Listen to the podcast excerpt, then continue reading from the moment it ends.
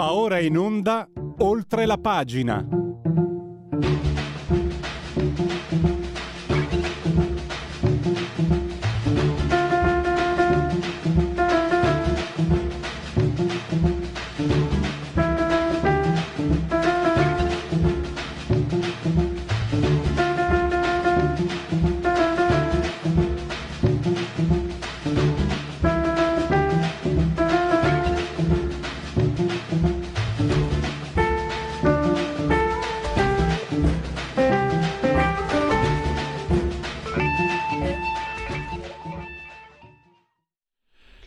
Applausi li facciamo partire e partiamo subito, partiamo subito. Si dice nelle terre del nord-est svelto che il sole magna le ore. Quindi andiamo subito adesso, partiamo subito con il primo ospite, vi anticipo comunque eh, le, le, materie che affronteremo eh, nel corso di questo eh, oltre la pagina di Radio Libertà. Allora, i sondaggi, eh, non è vero, ma ci credo. Come diceva Edoardo, eh, essere superstiziosi è da stupidi, però non esserlo porta male. E la faccio breve, col, col professor Paolo Natale, eh, docente di scienze politiche, poi lui anche collabora con Ipsos, e si registra il fatto che i sondaggi hanno influenzato il post voto, per cui eh, Enrico Letta in realtà ha fatto un punto in più rispetto a quattro anni fa, ma il grande sconfitto. Eh, Salvini, eh, anche lui in, diciamo sotto accusa sul banco degli imputati, è vero che ha perso 8-9 punti percentuali, ma il suo 8,9 è il terzo risultato più alto della Lega nella storia delle elezioni politiche. Butta, buttalo via. E invece mh, Giuseppe Conte, il secondo grande vincitore dopo Giorgia Meloni, lì almeno non ci sono dubbi, ha perso qualcosa come 18 punti percentuali ed è il grande vincitore. Eh, ha perso la metà dei voti Silvio Berlusconi e si piazza sulla posizione, sulla, in terza posizione. Questo perché i sondaggi in realtà davano il PD testa a testa, la Lega fino a inizio estate 14, 15, 16 e si pensava che Forza Italia e 5 Stelle si dissolvessero. E poi con Marino Longoni parleremo di de- deglobalizzazione. È venuto meno il, quel, quel, principio che ci ha retto nel, dopo il crollo, crollo, del muro di Berlino.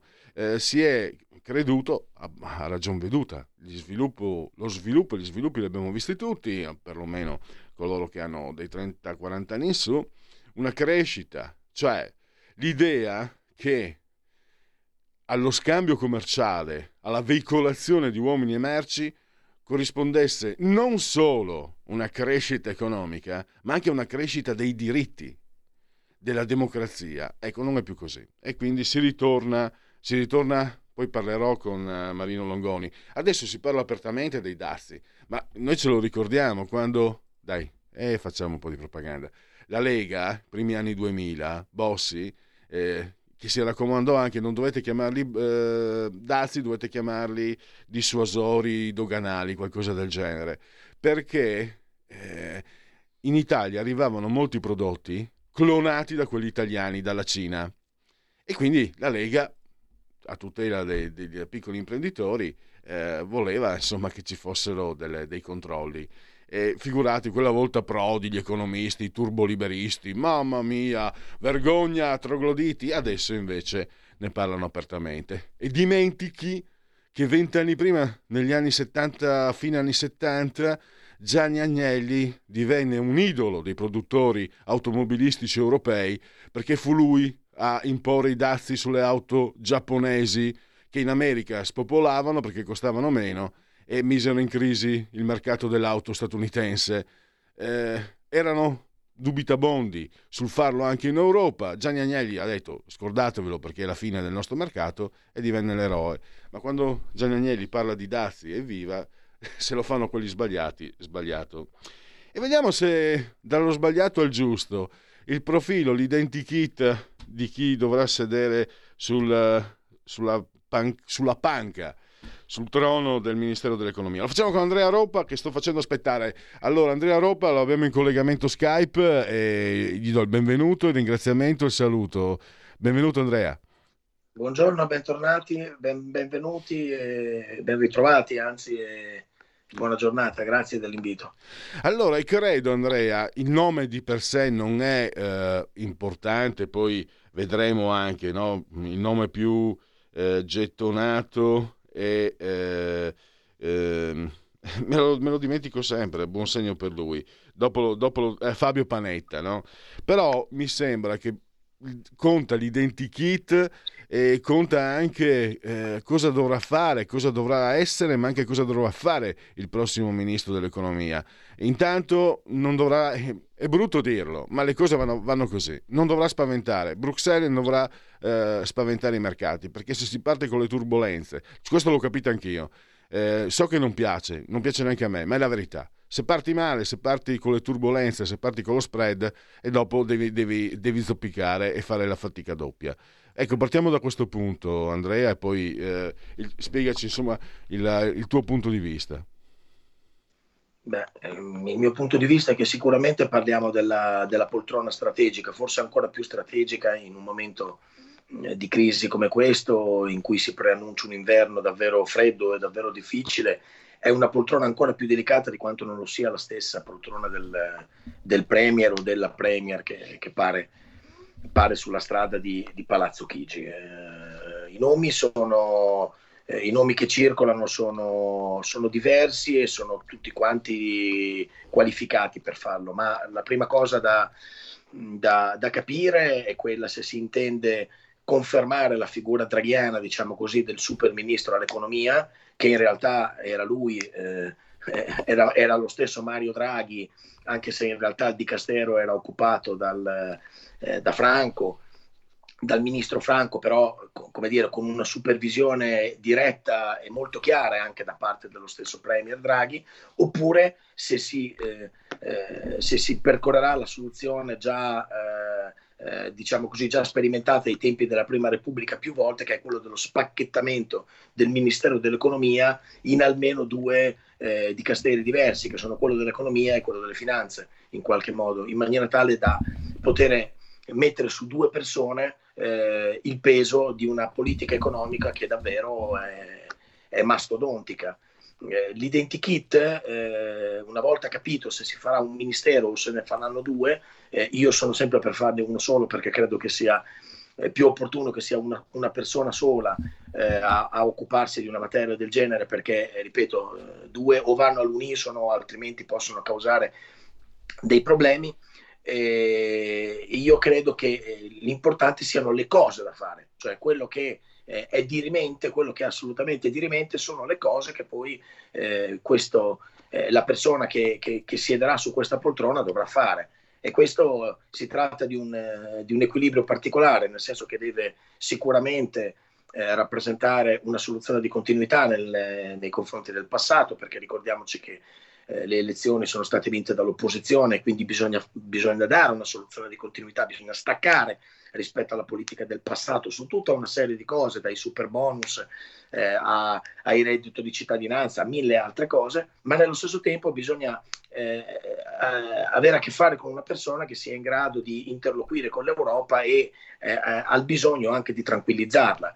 Quindi serve eh, una figura di, di rilievo e per la quale potrebbe, si potrebbe spendere quel famoso jolly di cui parlava, eh, di cui eh, si parlava anche ieri Forza Italia, che era quello di mettere pochi, pochissimi eh, tecnici eh, in, in, in, in, posti assolutamente chiave. Ecco, il Ministero della, dell'Economia potrebbe essere validamente occupato da, da un tecnico di qualità. Ecco, ripeto, no? Eh, Andrea. Da a Semiscalco, a, no, però ecco, ecco, no, ti chiedo questo però. Prima fatto, facevo un ragionamento un po', se vogliamo, da, da squadra femmina.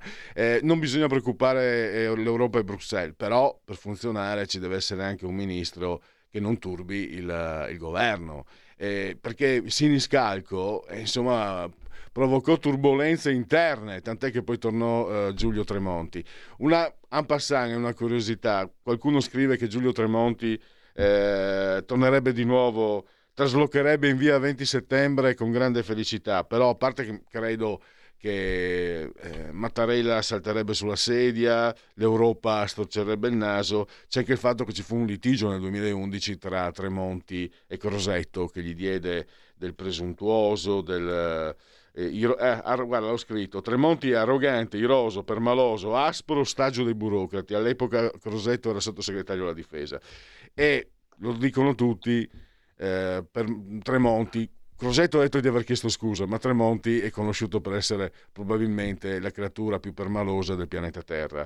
Eh, ecco, era, era, un nome che così è emerso. Eh, tu hai dei nomi?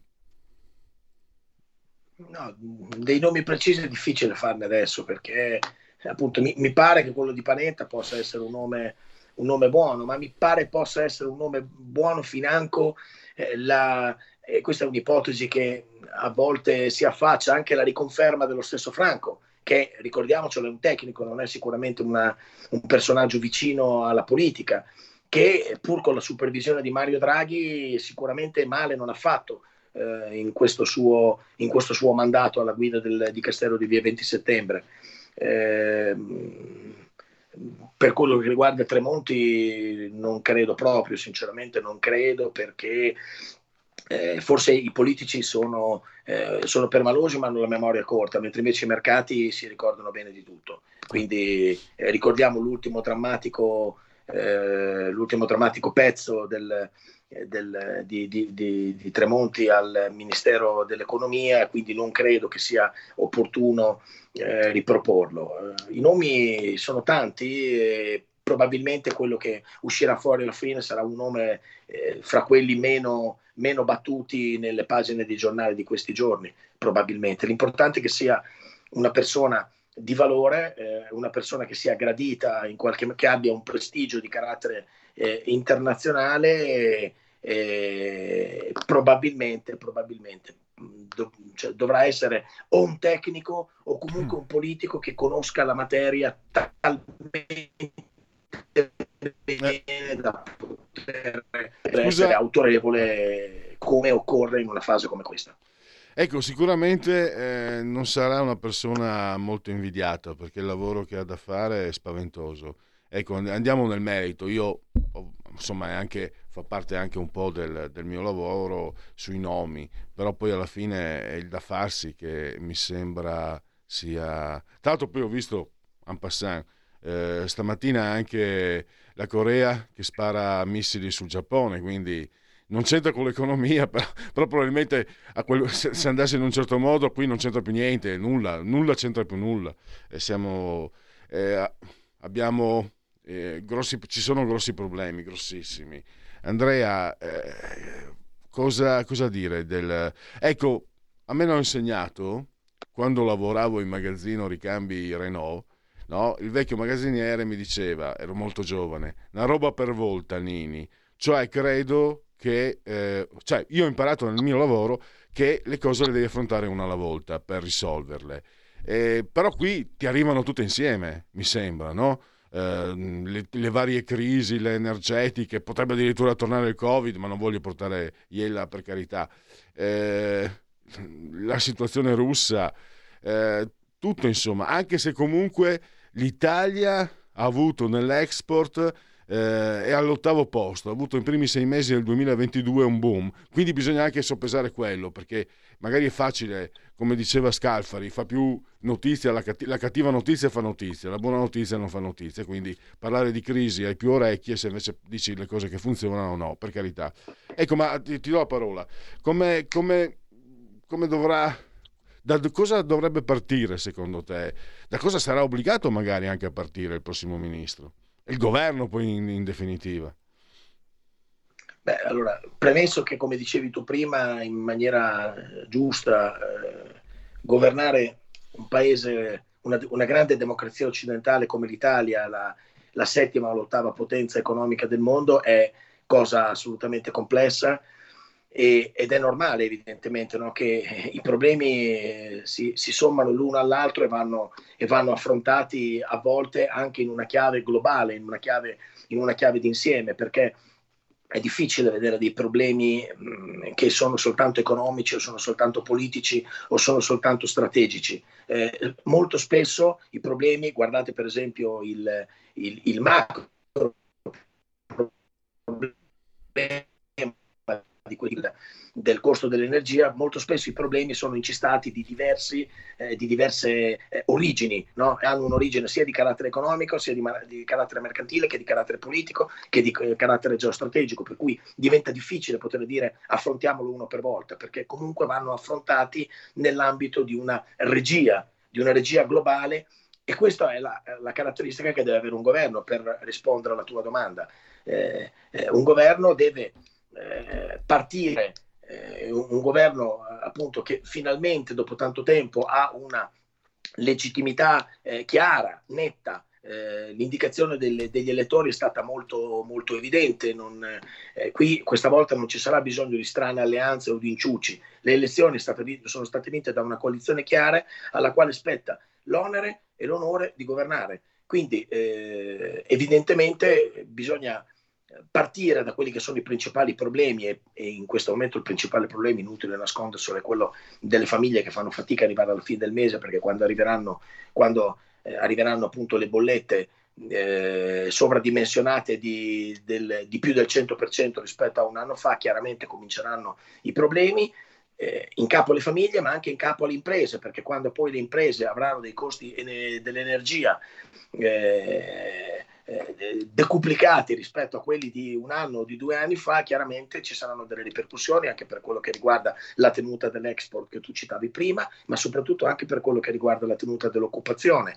E quando ci sono problemi che riguardano l'occupazione, evidentemente dopo eh, i guai cominciano a diventare, come dire, il, il, fuoco comincia ad allargarsi, nel senso che poi dopo eh, devi spendere in, in, sussidi contro la disoccupazione, per cui diventa poi difficile eh, quando il problema si allarga a macchia d'olio affrontarlo nella sua globalità e nella sua interezza. Quindi partendo da lì, dal, dal, problema dei problemi che sono le famiglie che fanno fatica ad arrivare alla fine del mese e le imprese, e le imprese che a loro volta eh, fanno fatica a mantenere gli standard eh, produttivi, visto che il costo dell'energia è schizzato alle stelle, a partire da questo che è il macro problema, cercare appunto di trovare delle soluzioni concrete che devono arrivare evidentemente dall'Europa, non possono arrivare da, non, può, non possiamo cercare una soluzione italiana ah. al, al prezzo dell'energia, dobbiamo cercare di essere così suadenti da convincere la Germania ed altri partner che in questo momento sono riluttanti a trovare una soluzione tutti insieme. Ecco, certo. io credo che una volta eh, avviata a soluzione questo problema, sempre con un occhio al fronte, al fronte, al fronte russo-ucraino, è inutile nascondercelo, una volta avviata a soluzione a questo problema possiamo in qualche modo mettere mano a tutta una serie di altri temi che sono quelli classici della campagna elettorale. Andrea, scusa, eh, siamo, siamo, verso eh, la conclusione. Allora, mi è venuto in mente no, il vecchio detto, quando il saggio indica la luna, lo sciocco guarda il dito. Perché notizia no, di questi giorni, la Germania ha stanziato 200, 300, 200 miliardi per uh, andare incontro al, uh, al, al, costo energetico. E io per primo, eh, ecco qua la solita Europa, eccetera. Poi ho provato a riflettere, ho detto, prima di tutto la Germania l'ha fatta lei questa Europa, dove è egemone, e quindi non ha nessun interesse a, a disfarla. E quindi mi è venuto mi sono impressionato, ho detto, se i tedeschi fanno qualcosa del genere vuol dire che ci sono problemi enormi. Il loro ministro dell'economia qualche mese fa disse se viene meno il gas russo noi andremo incontro, noi Germania, a una recessione e a una, a una disoccupazione senza precedenti.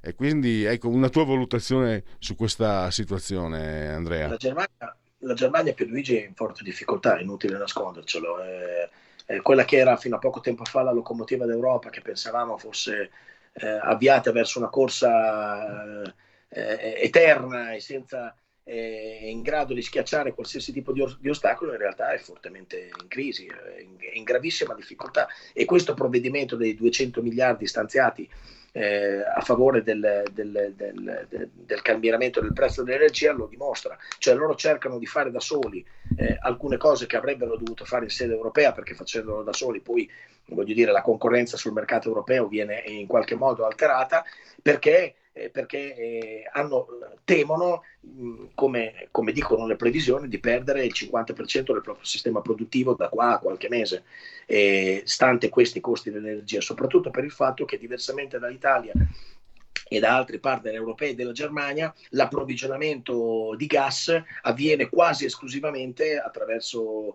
eh, attraverso la Russia, mentre noi abbiamo in maniera più o meno lungimirante eh, diversificato le nostre fonti di importazione dall'Algeria all'Egitto eh, all'Azerbaigian ad altre fonti e la Germania invece continua a dipendere quasi esclusivamente dal gas russo e quindi eh, evidentemente con, questi, con, questa situazione geopolitica internazionale la Germania è il primo, è, il primo paese che, che, balla da questo punto di vista. Quindi loro rischiano fortemente di perdere eh, o di mettere a repentaglio il 50% del loro sistema produttivo, stante i costi dell'energia, così eh, di avere un enorme problema a livello di disoccupazione, di andare incontro a una catastrofica recessione che evidentemente nel cuore dell'Europa, nella, eh, no, nel, in quella che era e che molti considerano ancora la locomotiva trainante delle, dell'economia europea, sarebbe, avrebbe effetti catastrofici non solo per la Germania addirittura.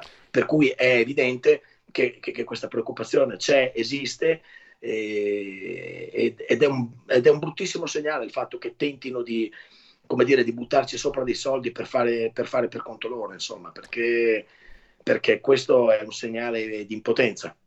Andrea, devo chiudere. Mm, ricordo chiudendo che qualche anno fa ci fu un rallentamento del PIL in Germania. I primi a risentirne furono, furono i Lombardi. La Lombardia ebbe dopo anni anche lei un calo, quindi era sottolineare quanto sia grave la situazione. Andrea, io ti. Eh, certo, Pierluigi, siamo, noi siamo il primo partner commerciale della Germania e viceversa, per cui non, non, è, è chiaro che quando la Germania va male ne risentiamo pure noi e, e viceversa. viceversa. Certo. Andrea, allora ringrazio Andrea Ropa di QN, grazie davvero e a risentirci a presto. Grazie a voi, buona giornata, a presto.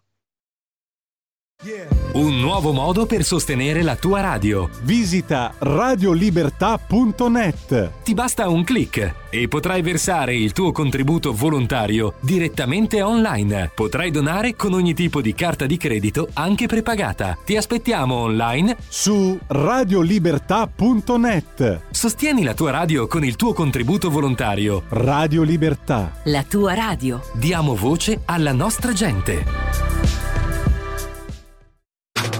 Stai ascoltando Radio Libertà. La tua voce libera, senza filtri né censura. La tua radio.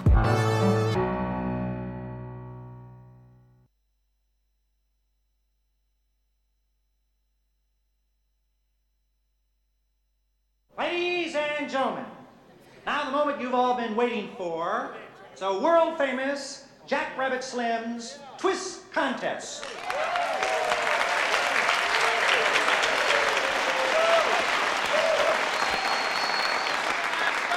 Now let's meet our first contestants here this evening. Young lady, what is your name? Mrs. Mia Wallace. And uh, how about your fella here? Vincent Vega. All right, let's see what you can do. Take it away. It was a teenage wedding and the old folks wished him well. You could see that Pierre did truly love the mademoiselle.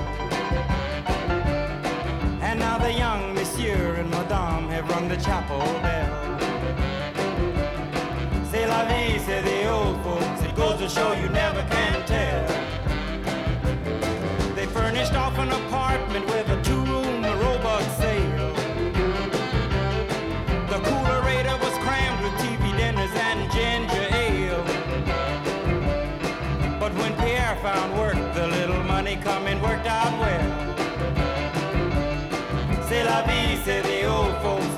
To you never can tell. They had a phone, oh boy, did they let it blast. 700 little records, all rock, rhythm, and jazz. But when the sun went down, the rapid tempo of the music fell. C'est la vie, say the old folks. Goes to show you never can tell. They bought a souped jitney, was a cherry red 53.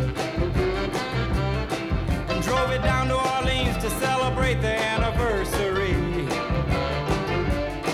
It was there where Pierre was wedded to the lovely Mademoiselle. C'est la vie, say the old folks. Go to show you never can tell.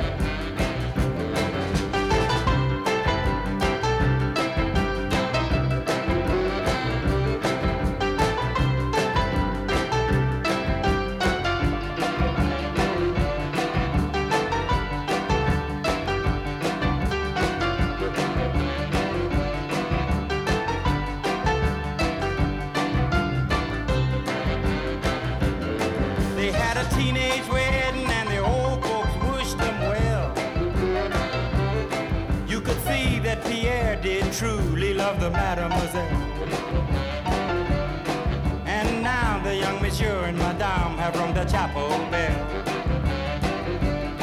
C'est la vie, say the old folks. It goes to show you never can tell.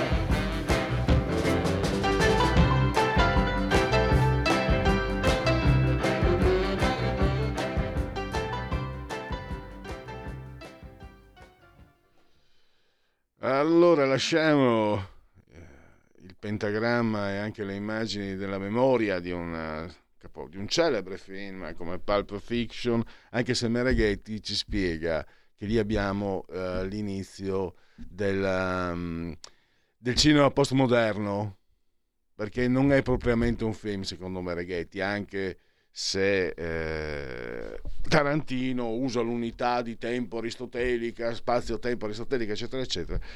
Però vorrei tanto parlare di cinema, ma invece parliamo di un argomento che sottopongo alla vostra attenzione solitamente quotidianamente, perché mi piace, diciamo, fornire una- un bouquet di, dei sondaggi e parliamo con un addetto ai lavori, col professor Paolo Natale, dell'effetto sondaggio che abbiamo avuto nel post voto. Innanzitutto fatemi dare il benvenuto e anche un grazie al professor Paolo Natale che abbiamo in collegamento telefonico. Benvenuto ai nostri microfoni, professore. Grazie a voi dell'invito. Allora, lei in un articolo, in un articolo che è apparso sugli statigenerali.com eh, registra come questi sondaggi abbiano influenzato le valutazioni, no? per cui c'è questo anche paradosso. Giuseppe Conte è indicato come un gran vincitore, ma ha perso quasi 18, pu- 18 punti percentuali.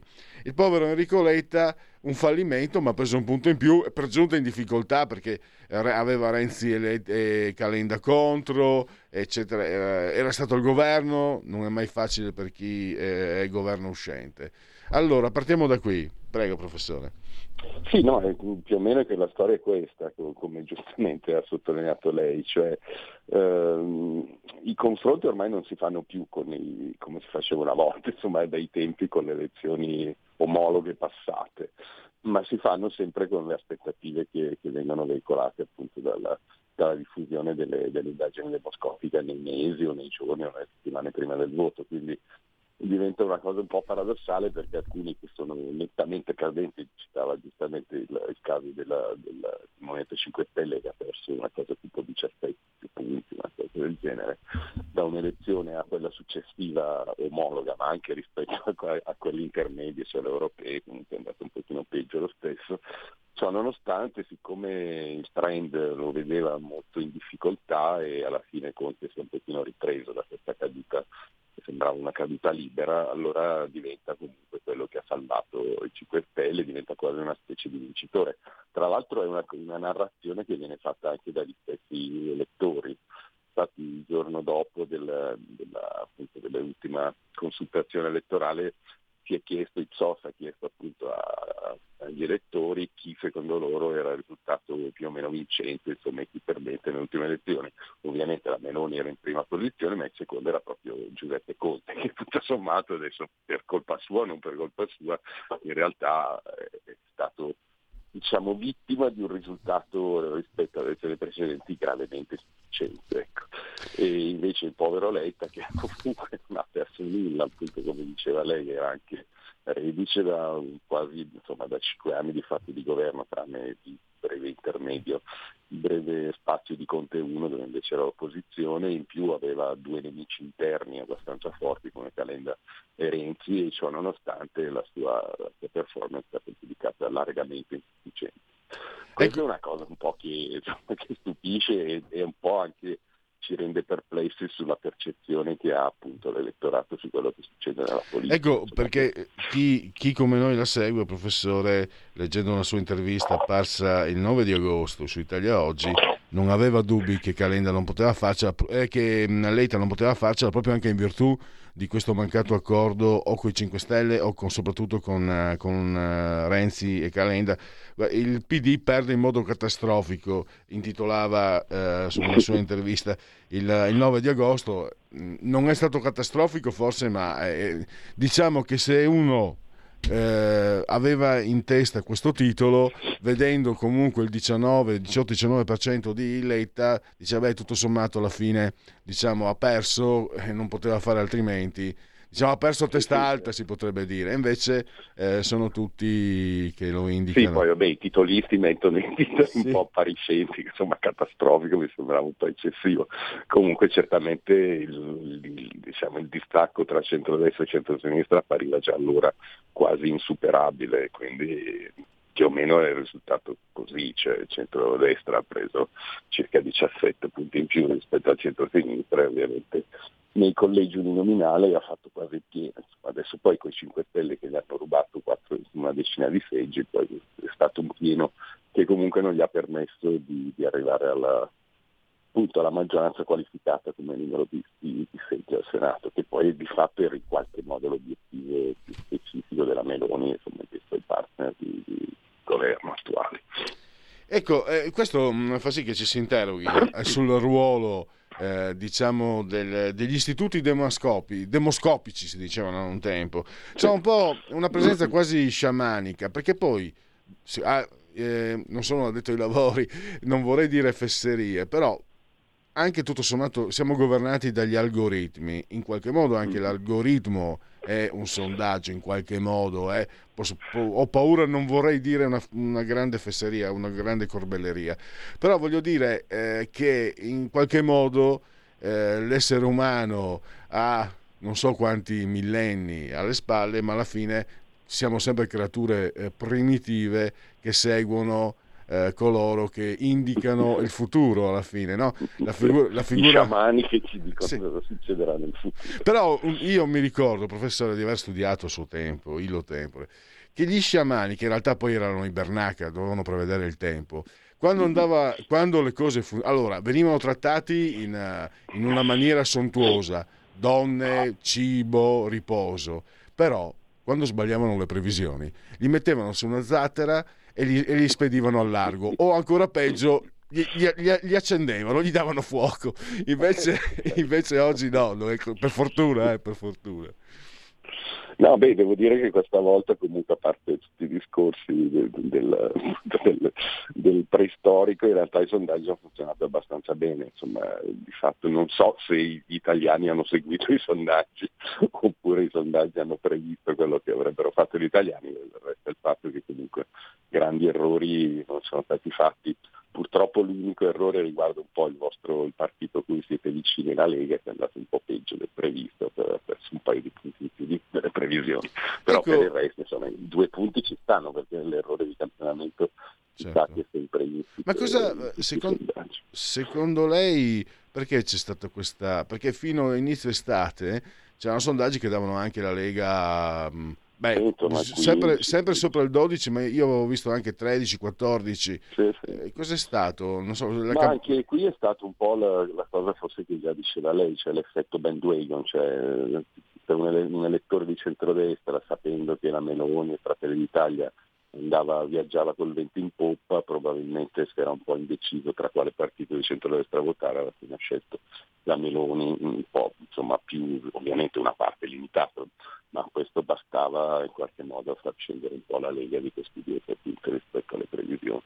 Questo è un effetto che accade ovviamente abbastanza spesso, soprattutto perché diciamo il, eh, il diciamo, il voto il comportamento di voto andava a favore comunque di una, di una formazione di un partito di centrodestra, quindi l'elettore non si sentiva particolarmente in dubbio o comunque particolarmente negativo rispetto alla scelta del genere. Dice già che la Meloni quest'anno va bene, a questo punto premiamola e, che abbia lei la, la, diciamo, la, dirigenza per così dire della coalizione di centrodestra dopo che l'ha avuta prima Berlusconi e poi Salvini. E, e, torniamo a parlare di questo uh, metodo di, di, analisi della realtà politica, i sondaggi. Quando si affaccia Berlusconi sulla scena politica lo, lo irridono nel 94 perché lui eh, snocciolava sondaggi a raffica, alcuni, alcuni, forse anche un po' come dire forzati, vabbè. Ma sta di, sta di fatto che sono, cioè proprio, sono entrati eh, in modo fisso, sono una costante ormai, eh, non solo per le campagne elettorali, ma proprio sono quasi il termometro di gradimento che tutti coloro che seguono politica e anche gli addetti ai lavori ancora di più seguono. Ecco, come, come si posiziona chi lavora sui sondaggi, so che lei eh, collabora anche con l'Ipsos, come, come, si rapporta con questa realtà che ormai è una costante? Cioè non, eh, tra l'altro stanno andando, molto, vedo no? che sono sempre più diffusi anche i sondaggi sulle nostre abitudini, sulle nostre certo, scelte, sulla preoccupazione per il conflitto, la preoccupazione per la crisi energetica, cioè la, questo, questo, tastare l'opinione pubblica con questi metodi, cioè non si va più magari come si faceva una volta in mezzo alla gente col microfono, si fa il sondaggio, si, si adopera il sondaggio.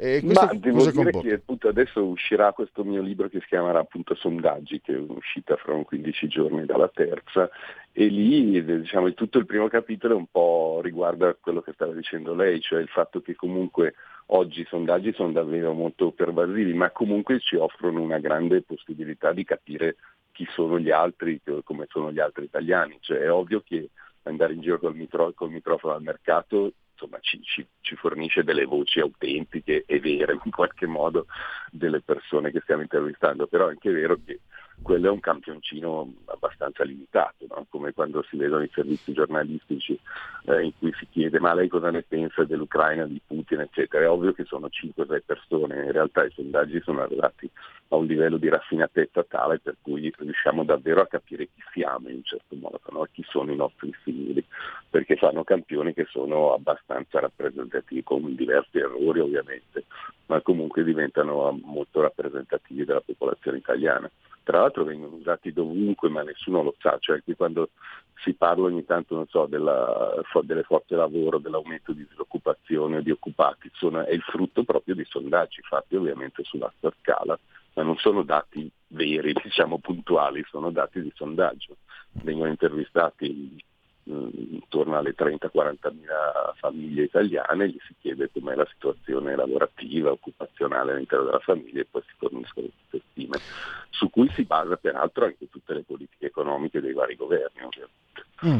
Un'obiezione che, che, si sente ehm, ha io non sono mai stato interpellato, nessuno mi ha mai chiamato. Io devo dire la verità, a me nella mia vita è successo tre volte, eh, una due volte era politico e una invece era più commerciale. A me è successo, però dopo ci sono quelli che dicono io non sono mai stato chiamato, cioè paventando che siano inventati. Eh, non può essere così sì, perché, perché, c'è qualcuno che li paga questi sondaggi, quindi se fossero sì, inventati, eh, figuriamoci, non, non, non, sarebbero andati avanti, basta poco per arrivarci, ma qualcuno ha, insomma, è sempre sospettoso ter, eh, terapiatista. Sì, poi si ha paura di essere controllati, se una volta mi ricordo a una radio che telefonò una signora dicendo io avevo parlato male della Moratti quando era sindaco di Milano e mi hanno aumentato le bollette. Adesso non credo proprio che la Moratti stia lì a guardare le interviste di tutte le persone, però diceva bene giustamente prima di Berlusconi, in realtà lui ha avuto un grandissimo merito, cioè quello di far entrare sia i sondaggi ma anche la ricerca più qualitativa, i focus group, le interviste in profondità come strumento di conoscenza della realtà, mentre prima tutti si fidavano un po' del loro fiuto, così insomma che, che sapere bene da dove nascesse, mentre Berlusconi ha sdoganato, diciamo così, comunque ha fatto sì che sia i sondaggi, diciamo la ricerca quantitativa basata sui sondaggi che quella qualitativa basata su interviste in profondità, focus group eccetera, diventassero un patrimonio anche del, prima già funzionava così nelle ricerche di mercato e poi sono entrati anche un po' nelle ricerche politico-elettorali. Questo secondo me è un bene, insomma, pur con tutti i, i caveat che dicevamo prima, cioè il fatto che comunque la, le percezioni della gente si fondano poi sui sondaggi, però di fatto eh, prima non sapevamo bene chi, chi eravamo, cosa, i nostri gusti, i nostri comportamenti, le nostre opinioni in generale, adesso quantomeno un, un pochino sappiamo di più e quindi riusciamo anche a capire dove va il paese e che, che pensieri ha, senza, che, senza appunto frequentare tutti i mercati d'Italia per riuscire a capire eh che certo. cosa succede. Ecco, un'ultima, poi lascio se impegni, professore, una considerazione, la paura di essere controllati, perché io eh, no, ridevo a coloro che sospettavano chissà che, però siamo arrivati a un punto un po' eh, complesso, cioè ci sono queste, mm, insomma, eh, in sintesi, se io con il cellulare eh, diciamo acceso, non mentre sto telefonando, col, tele, col, tele, col cellulare acceso, parlo di un argomento, mi arriva la pubblicità di quell'argomento di cui stavo parlando. Lo posso dire con cognizione di causa perché mi è accaduto due volte e poi ho letto appunto che ci sono, che ci sono queste, non so, sono applicazioni, sono, non lo so, di precisione, tecnicamente non so spiegarmi, però stiamo cominciando ad andare verso un sistema, è facile dire, è inflazionato dire orvegliano, però insomma c'è da pensarci. Sì, beh, il Grande Fratello c'è. Eh, per fortuna per ora ci si limita in qualche modo a entrare nei nostri gusti insomma, quotidiani oppure nelle nostre vacanze, eccetera. Io mi ricordo una volta che parlavo con, con, un mio amico di un hotel che era sul Lago Maggiore e immediatamente mi è arrivata poi una, una rassegna del migliore hotel che c'era sul telefono, che io dicevo, cioè, come fa a saperlo? Diciamo che per ora si limita alle faccende un po' più commerciali di mercato, per cui insomma ancora sì, ci, ci, infastidisce ogni tanto, però tutto sommato non è che ci faccia del male, insomma ci dà dei suggerimenti magari non richiesti, ma, ma senza problemi. Se però la cosa continua e insomma, diventa pervasivo anche de, su altri punti, cioè su, sui livelli occupazionali oppure di scelte politiche, eccetera, poi ovviamente potrebbe diventare un bel problema, insomma, del famoso grande fratello che ci controlla. Che, pensandoci, professore, il vero, il vero problema, io parto sempre da me, insomma, no? è da chi devo partire. E che comunque è molto affascinante questo tema. L'idea, no, io dico sempre che eh, so che c'è questo programma della Microsoft, Microsoft, che non è stato commercializzato, che crea un tuo avatar, un tuo alter ego, raccogliendo il materiale, eccetera. Cioè, io ho l'idea di avere Pierluigi Pellegrini a disposizione, tutto per me, e di isolarmi dal resto del mondo, io lo farei ieri, lo farei. Cioè, sto pensando che una cosa, una cosa così enorme, così pericolosa, esercita un fascino, non penso di essere io strambo o eccentrico nel sentire il fascino che porta questa conoscenza. Sì, sì come se ci fosse un alter ego che, che vive al, al, di fuori di noi, insomma, sì. noi, noi, in un'altra dimensione. È, è attraente, sì, terribilmente... Sì, sì, ma se vi ricordate il film Avatar di qualche anno fa era davvero molto molto attraente, appunto, molto divertente e anche abbastanza affascinante, cioè l'idea che questo poveraccio che era senza gambe, poi una volta che si trasformava nel, nell'algoritmo eh, invece era uno atletico, insomma, che, che, correva come un pazzo, eccetera, per cui diventa un, un, altro da sé simile a noi stessi che però ha, ha, ha grandi capacità diverse dalle nostre, quindi, quindi diventa sì, in qualche modo affascinante. Sì. E, e, quindi porta avere degli interrogativi sul, sul futuro. Sì, certo, sì, sì se poi vivono solo i, i nostri avatar invece che noi stessi, vabbè, noi ci ritiriamo vabbè, sul lago. Vabbè, vabbè. Dopo la fine andiamo sempre sul calderone della barca, eh, noi siamo i sogni di qualcun altro e quindi esatto. alla fine eh, siamo in loop e non ne veniamo più fuori. Invece dobbiamo concludere, professore, la ringrazio ancora per la sua disponibilità e a risentirci a presto. Sì, figura, è sempre un piacere chiacchierare con lei. A presto, arrivederci. Grazie. Segui la Lega è una trasmissione realizzata in convenzione con La Lega per Salvini Premier. Legaonline.it scritto legaonline.it segui la Lega prima che segua te la Lega segua te alla Marciano seguisca te alla Pellegrina tante cose si possono fare, potete iscrivervi alla Lega Salvini Premier, eh, si versano 10 euro, lo si può fare anche tramite PayPal senza nemmeno vi sia la necessità che siate iscritti a PayPal. Tanto ora prima o poi la registro così risparmio il fiato. Oppure dovrei cambiare tono. Potete iscrivervi versando 10 euro. Avanti, fatelo, date una mano. E poi è per il vostro bene, è nel vostro interesse. Preghiamo. E poi, sto scherzando troppo, eh, perché comunque iscriversi a un partito è una cosa seria, perché significa anche fare qualcosa e, e prendersi anche delle responsabilità, naturalmente. Dicevo, 10 euro poi il codice fiscale, i dati e quindi vi verrà recapitata alla Magione la tessera Lega Salvini Premier. Poi il D43, anche questo è un fare qualcosa, partecipare. Eh, versare appunto il 2 per 1000 per la Lega, nella dichiarazione dei redditi si scrive D43, D di Domodossola, 4 il voto in matematica e hanno, qualcuno protesta perché dice, mi dice no guarda che io avevo 8 in matematica, ma la regola vuole che tutti abbiamo, partiamo dal 4 in matematica, poi i più bravi arrivano all'8, gli altri restano al 4. E il 3 è il numero perfetto, D43. E vediamo gli appuntamenti. Eh, ne, ne, abbiamo uno per domani. Domani pomeriggio Alberto Bagnai, eh, senatore responsabile economico della Lega, alle 17.15 domani pomeriggio, mercoledì, eh, su Sky TG24, la rubrica non può che essere economia. Segui la Lega è una trasmissione realizzata in convenzione con La Lega per Salvini Premier. Allora, abbiamo spazio per i convenevoli formulaici, ma anche per un sondaggetto. Allora, eccoci qua, Euromedia Research e anche qui siamo nel dopo elezioni, acquirente RAI porta a porta, committente RAI porta a porta.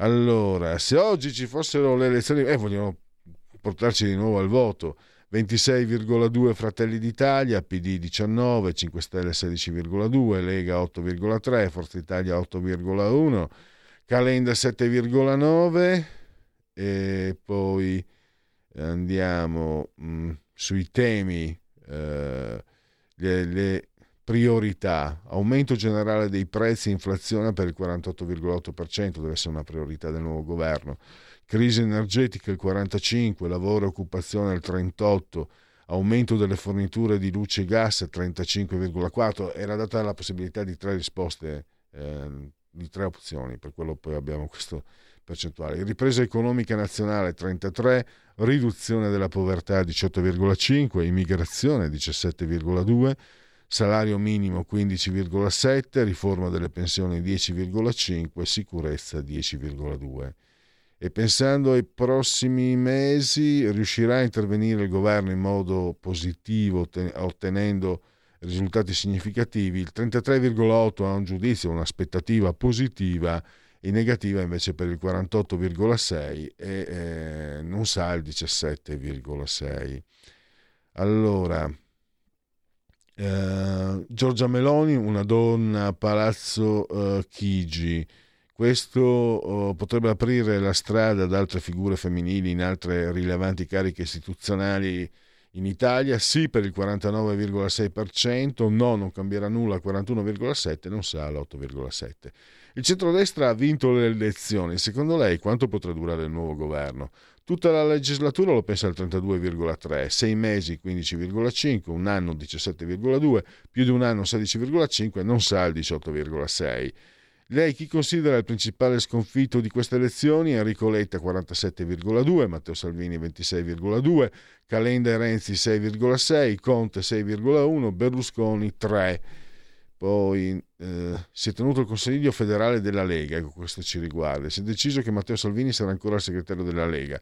È una scelta che lei condivide, sì, eh, 31,6. Attenzione perché qui eh, si leggono tante cose, poi magari ci si, fanno delle, ci si formano dei pensieri. Secondo questo, ripeto, poi i sondaggi voi non ci credete, c'è chi ci crede di più, comunque secondo questo sondaggio eh, il 91,5% degli elettori della Lega condivide che Matteo Salvini eh, continui a essere segretario federale. Eh, il no, 47,2% degli interpellati, ma solo l'1,9% degli elettori Lega. Quindi vuol dire tra l'altro che il 91,5% vuole che Matteo Salvini resti, eh, degli elettori Lega, vuole che Matteo Salvini resti, eh, resti segretario. L'1,9 non lo vuole e quindi c'è anche una percentuale di indecisi, infatti 6,5 indecisi. Eh, Enrico Letta ha dichiarato che non si presenterà. Se lei potesse votare chi vorrebbe la guida del PD? Stefano Bonaccini, il 16,9, 22,9 eh, elettori del PD. Ellie Schlein, eh, 12, 26,1 elettori del PD. Bravi, fatevi del male, continuate così.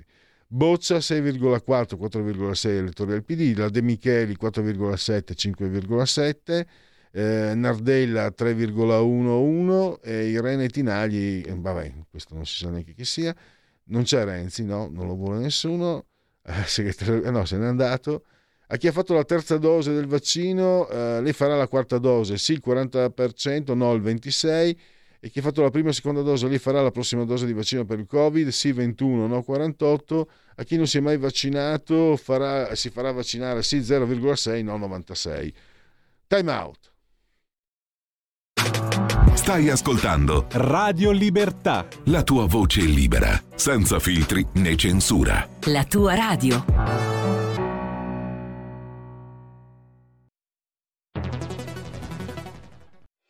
C'è chi te la racconta sbagliata e chi te la racconta male. C'è chi te la racconta tagliata e chi te la racconta al contrario e chi non te la racconta affatto. QDS te la racconta giusta. Ogni giorno la tua terra, il suo presente, le sue attese, la sua volontà di rinascita. Leggi, abbonati, scegli il quotidiano di Sicilia. L'informazione giusta per crescere insieme.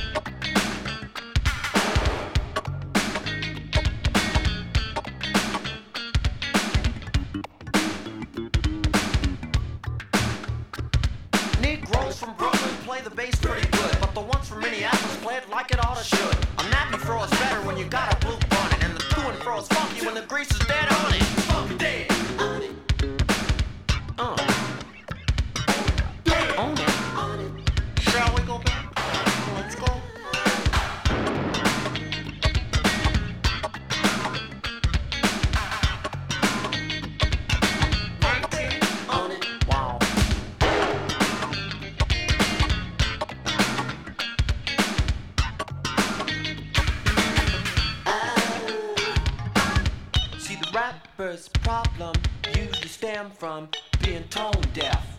Pack the house, then try to sing, there won't be no one left. Own it.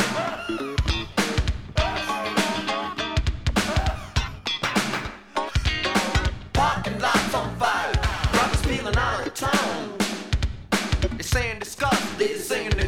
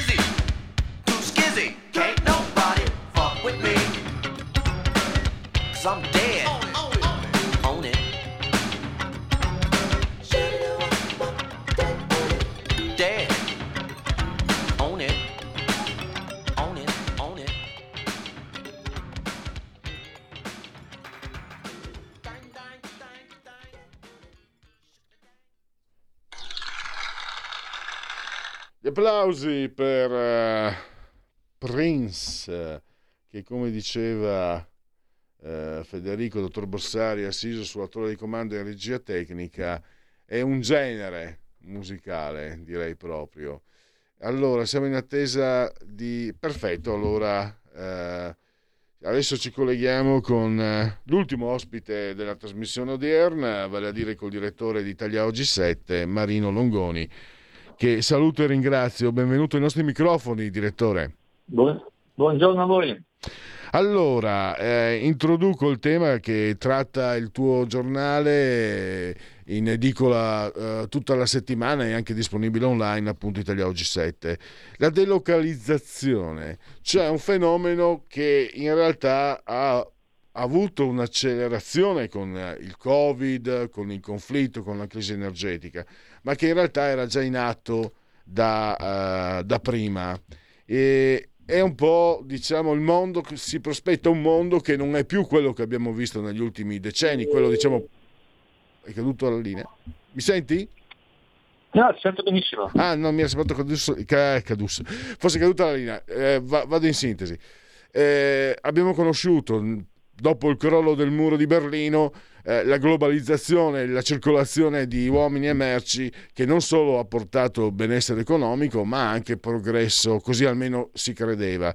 Adesso eh, non lo si crede più, si stanno facendo, si stanno diciamo applicando i dazi, anti- le, le norme anti-dumping, eccetera, eccetera. E poi prima di, di chiudere e di darti la parola, eh, direttore, io ricordavo questo. Eh, sono arrivato qui gennaio 2005, qui a, si chiamava Radio Padania, e si parlava molto in Lega dei dazi. No? Bossi chiedeva che si, dice, si parlasse di dissuasori eh, doganali, qualcosa del genere, no?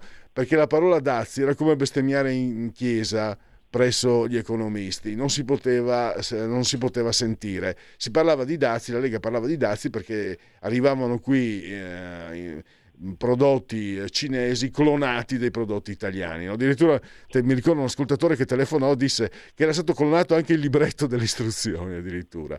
Ecco, adesso invece eh, se uno parla di appunto di prendere dei provvedimenti per evitare la concorrenza sleale eh, non è, non è un, un empio neanche per gli economisti.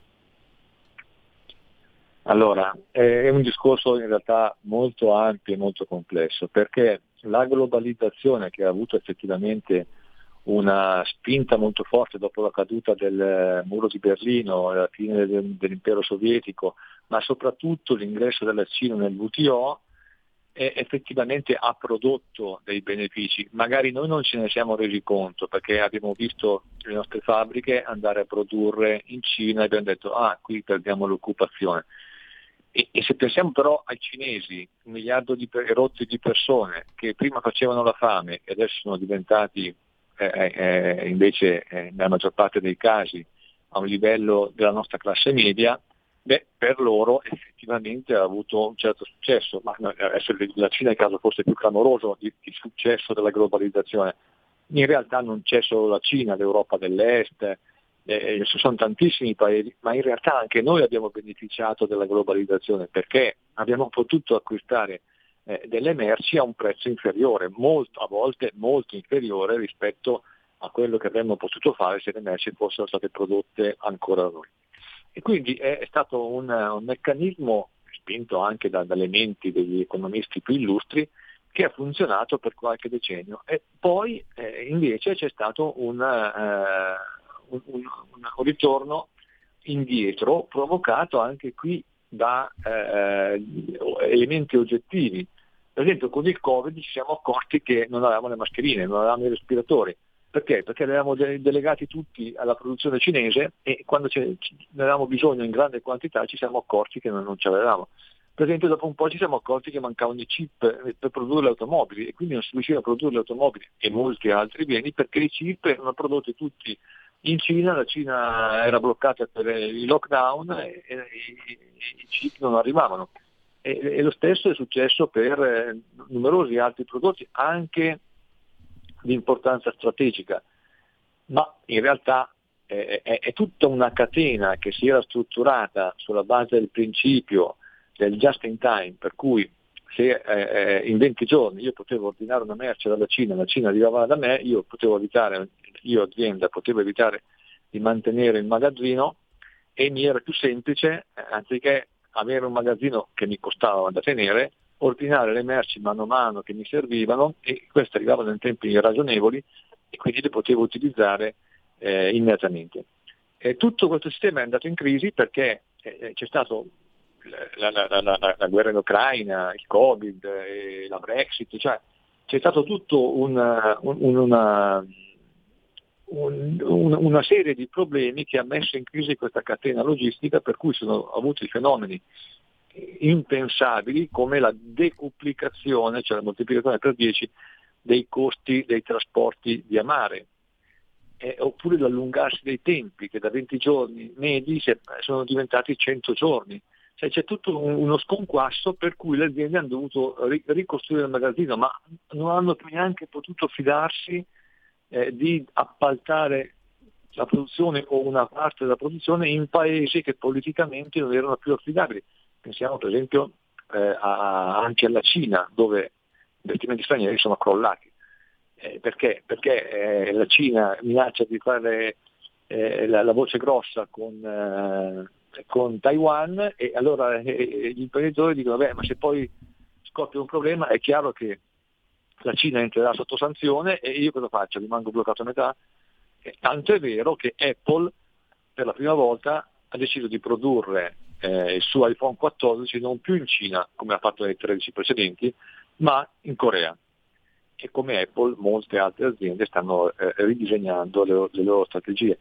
Ecco che allora il, eh, la, la globalizzazione è ormai decisamente in crisi, le aziende si riportano magari non proprio in patria, ma comunque in paesi considerati affidabili, politicamente affidabili.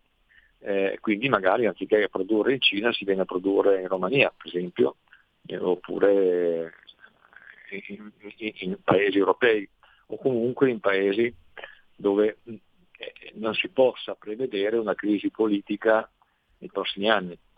È un mondo che effettivamente sta cambiando. Anche il problema dei dazi, io ricordo che eh, Tremonti fu uno dei primi teorici a ipotizzare la necessità di alcuni dazi per proteggere le nostre imprese eh, dalle merci che arrivavano dall'Oriente, soprattutto dalla Cina, e all'inizio anche lui fu sbeffeggiato, e poi alla fine eh, eh, i dassi sono diventati una realtà sempre più presente nelle, nelle nostre economie, a volte per difendere le aziende, eh, altre volte invece per esigenze anche politiche, insieme ai dazi, le sanzioni, che eh, sono un grosso problema per il commercio internazionale, ma che diventano in realtà via via sempre più eh, pesanti e, e, peraltro anche difficili da gestire. È insomma un, un clima completamente cambiato, dominato dall'incertezza, nel quale gli operatori cercano di, il più possibile di mettersi in sicurezza. E questo con una, l'ideologia dei, dei mercati aperti tipica della globalizzazione non è più possibile. Ecco, eh, direttore, una riflessione, no? leggendo ieri il tuo articolo, poi anche eh, tutta la, la ricostruzione. Sono andato indietro con la memoria perché oltre 30 anni fa ero un giovane magazziniere, autoricambi Renault ci tengo, e ho fatto riflessione su quello anche che era il mondo in quel momento, e però non si torna indietro, tu stesso lo dici, non si ritorna all'autarchia, cioè c'è un cambiamento, non possiamo pensare che si ritorni come 30 anni fa, questo è, mi sembra, eh, il nodo no? da, da, sciogliere. Oppure invece sì, c'è una strada che ci potrebbe riportare all'antico, ma tu stesso mi sembra che lo escludi. No, un ritorno all'antico non è pensato. Io ti faccio un altro esempio. La prima bici da corsa che io ho comprato, una bici degli anni 80, era una Bianchi, quindi prodotta a Treviglio, eh, aveva il cambio campagnolo, quindi prodotto eh, in, in, in, Nord Italia, aveva le ruote campagnolo, quindi prodotte in Nord Italia. Diciamo che nel raggio di eh, 100-200 km c'era dentro tutto, tutti i pezzi necessari per la produzione di questa bicicletta no? negli anni 80 circa, fine anni 80. L'ultima bici che mi sono costruito da solo è composta di pezzi provenienti da tutti i continenti della Terra, dalla Cina, l'America, l'Italia anche. Eh, ci sono dentro pezzi che provengono da tutto il mondo ed è stato semplicissimo, tra l'altro me la sono montata io, ma in realtà avere questi pezzi a, a un prezzo molto più conveniente che se avesse acquistato ovviamente tutti i pezzi prodotti nel nord Italia, è stato semplicissimo, questo l'anno scorso. Quindi è evidente che eh, il mondo è il mondo del commercio è completamente cambiato. Ciò non toglie che l'ideologia della, dei mercati assolutamente aperti, della libera circolazione assoluta delle persone, delle medie, dei mezzi, delle idee, eccetera, eccetera, e di fronte a eventi come la guerra provocata dai russi diventa, eh, va in crisi, va in crisi perché è, chiaro che lo strumento più forte per opporsi a azioni come quelle dei russi o come quelle che potrebbero fare i cinesi nei confronti di Taiwan, anzi che, che potrebbero fare, che hanno già minacciato di fare, è, è le sanzioni. Le sanzioni vuol dire bloccare il commercio internazionale nei confronti di questi paesi, per esempio. E, e mi sembra che la, la rappresentazione è un po' pla- eh, plastica, no? Della situazione ehm, nel, nel, vostro articolo quando si fa cenno alle sanzioni alla Russia che sono state approvate dal 19% dei paesi, ma quel 19% dei paesi detiene il 59% del PIL mondiale. E quindi, sì. eh, ecco, ritorno no, a quello che stavi dicendo all'inizio, quanto è complicato questo panorama, quanto è complesso. Dove può portarci secondo te? Dipende adesso, secondo me in questo momento la, la crisi più drammatica è quella russa. Quindi bisogna, dipende dall'evoluzione di questa guerra. È difficile fare previsioni se non si capisce come, se e come finirà questa guerra, perché potrebbe finire, ma non credo, potrebbe finire con un accordo cui una parte del territorio ucraino rimane ai russi, l'altra parte viene restituita. Mi sembra una soluzione sinceramente poco probabile.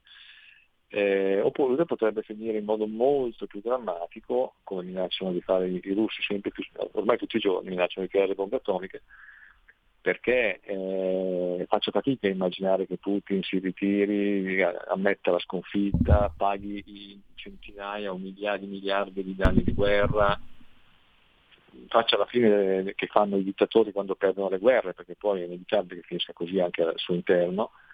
Ecco, mi, mi, la, trovo difficile questa, immaginare questa, questa soluzione, quindi, e quindi se la, la, la, la guerra subirà un'escalation ancora nei prossimi mesi, questo condizionerà inevitabilmente eh, tutto il, mercato ma anche il nostro modo di vivere che diventerà sempre più difficile, sempre più complicato, sempre più costoso perché le sanzioni aumenteranno, perché i russi cominceranno a tirare bombe da una parte all'altra, perché, perché, per tanti motivi, sperando che anche altri paesi non intervengano in quella che sennò diventerà la guerra mondiale.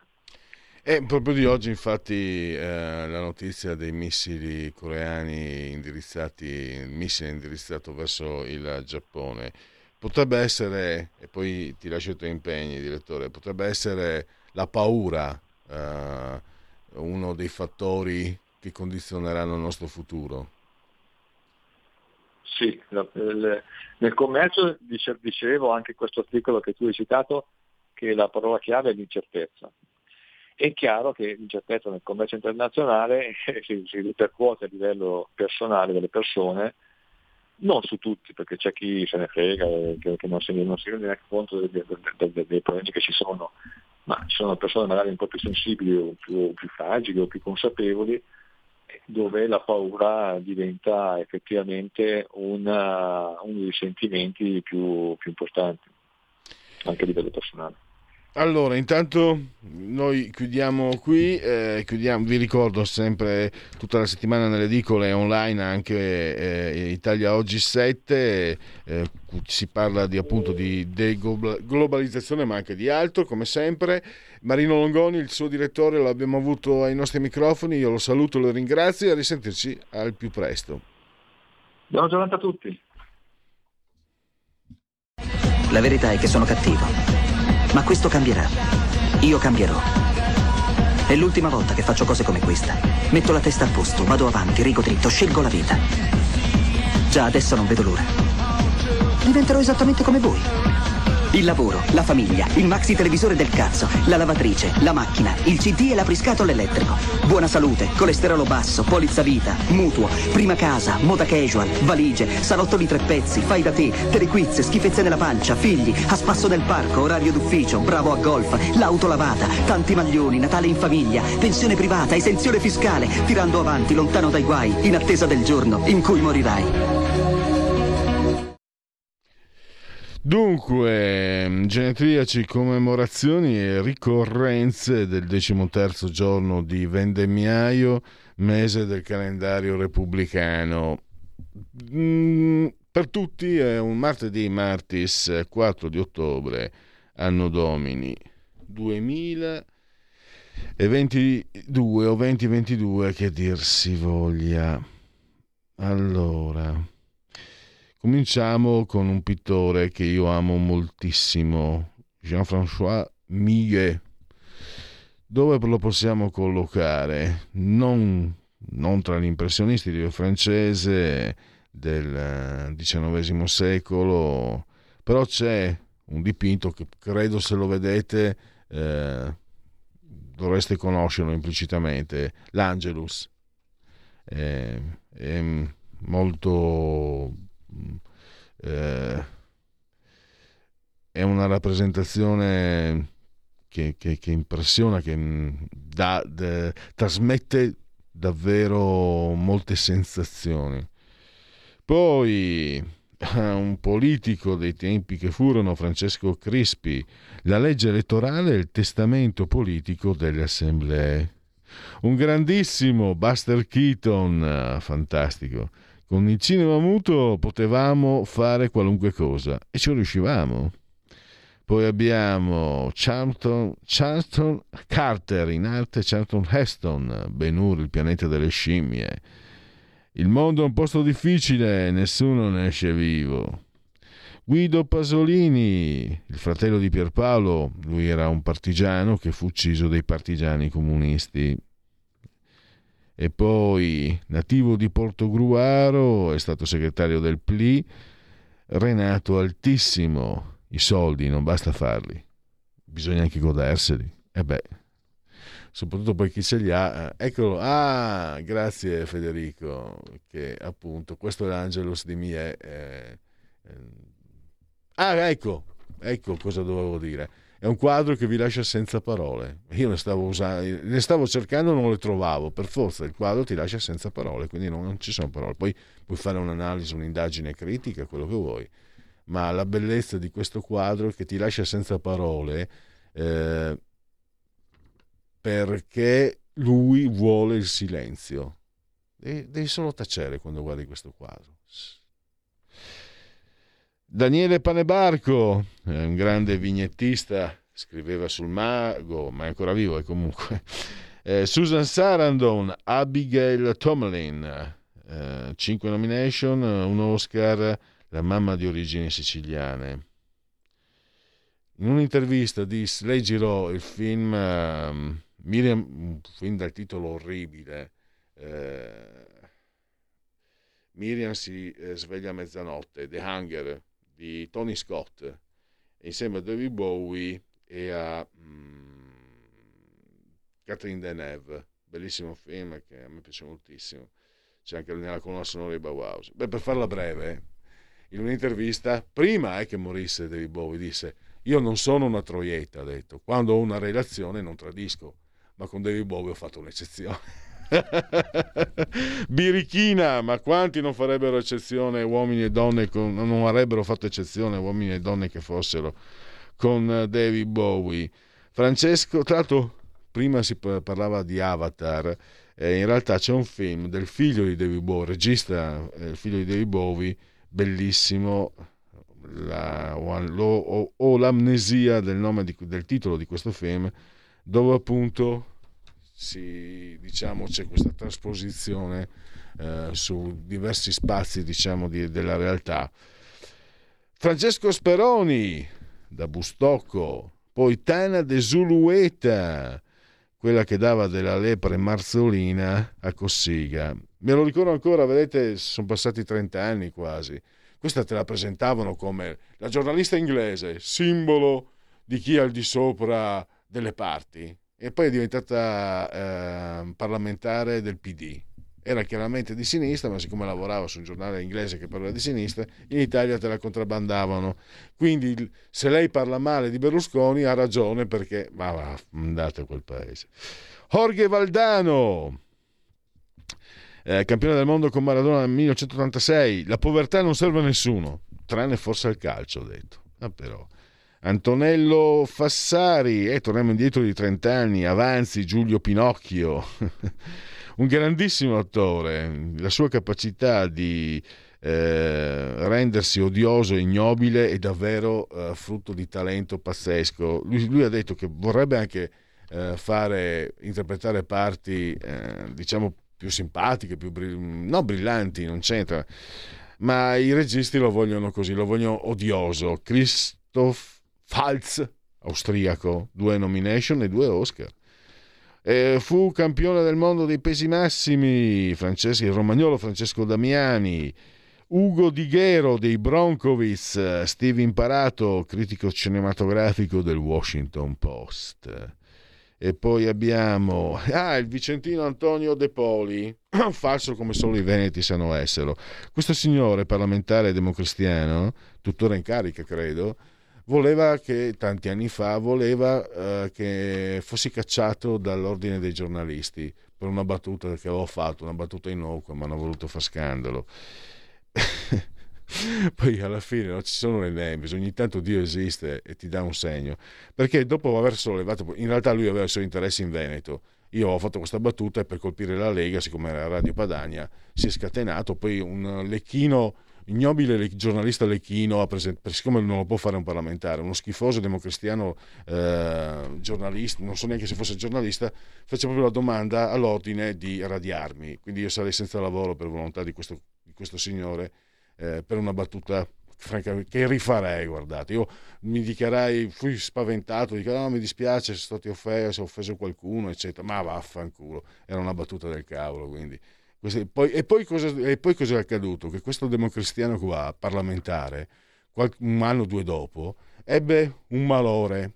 Sì, probabilmente erano anche le mie maledizioni, non, non gli ho certo risparmiate. Io odio chi mi odia o chi cerca di farmi del male. E quando lo hanno ricoverato in ospedale, hanno sgomberato una camerata, hanno messo i pazienti in corsia perché lui, camera, lui il parlamentare avesse la Camera tutto per sé ed è ancora parlamentare, lo votano ancora, complimenti. Eh? E Cristiano Lucarelli, tenetevi il miliardo, è un cacciatore comunista, ha fatto un libro, tenetevi il miliardo.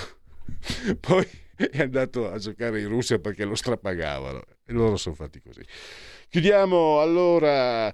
Eh, L'abbraccio forte forte forte al signor Carmela, Angela e Clotilde, loro ci seguono al canale 252 252 e ci vedono anche perché Radio Libertà è una radiovisione e chi si abbona a Radio Libertà campa oltre cent'anni meditate gente meditate. Poi naturalmente potete farvi culare dall'agito suono digitale della Radio DAB. Potete seguirci su internet eh, il sito è radiolibertà.net potete eh, e anche la pagina Facebook naturalmente.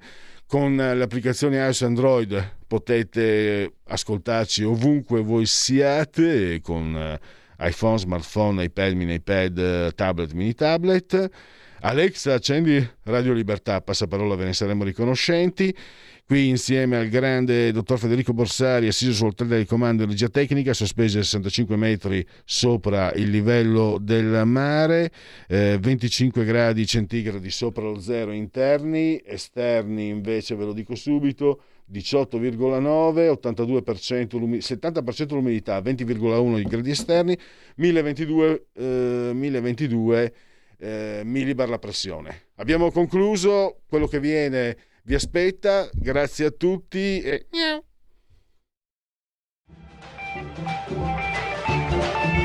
Avete ascoltato Oltre la pagina.